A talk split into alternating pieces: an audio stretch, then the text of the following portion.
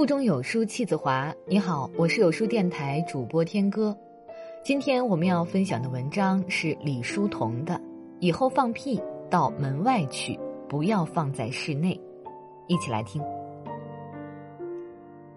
有一个人上音乐课时不唱歌而看别的书，有一个人上音乐课时吐痰在地板上，以为李先生不看见的，其实他都知道。但他不立刻责备，等到下课后，他用很轻而严肃的声音郑重地说：“某某，等一等，出去。”于是，这位某某同学只得站着。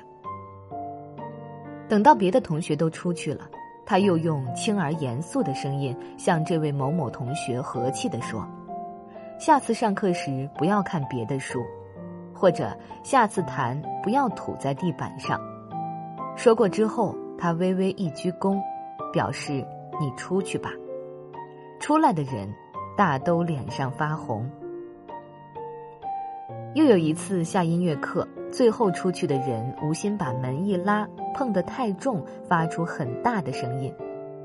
他走了数十步之后，李先生走出门来，满面和气的叫他转来。等他到了，李先生又叫他进教室来。进了教室，李先生用很轻而严肃的声音向他和气地说：“下次走出教室，轻轻地关门。”就对他一鞠躬，送他出门，自己轻轻地把门关了。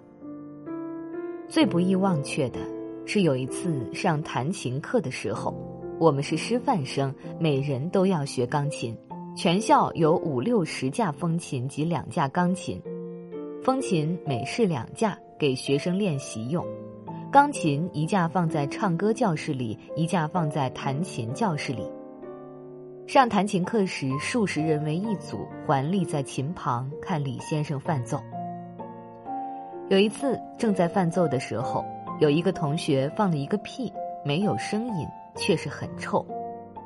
钢琴及李先生十数同学全部沉浸在亚莫尼亚气体中，同学大都掩鼻或发出讨厌的声音。李先生眉头一皱，管自弹琴。我想他一定屏息着。弹到后来，亚莫尼亚气散光了，他的眉头方才舒展。教完以后，下课铃响了，李先生立起来一鞠躬，表示散课。散课之后，同学还未出门，李先生又郑重的宣告：“大家等一等去。”还有一句话，大家又肃立了。李先生又用很轻而严肃的声音和气地说：“以后放屁到门外去，不要放在室内。”接着又一鞠躬，表示我们出去。学生都忍着笑，一出门来，大家快跑，跑到远处去大笑一顿。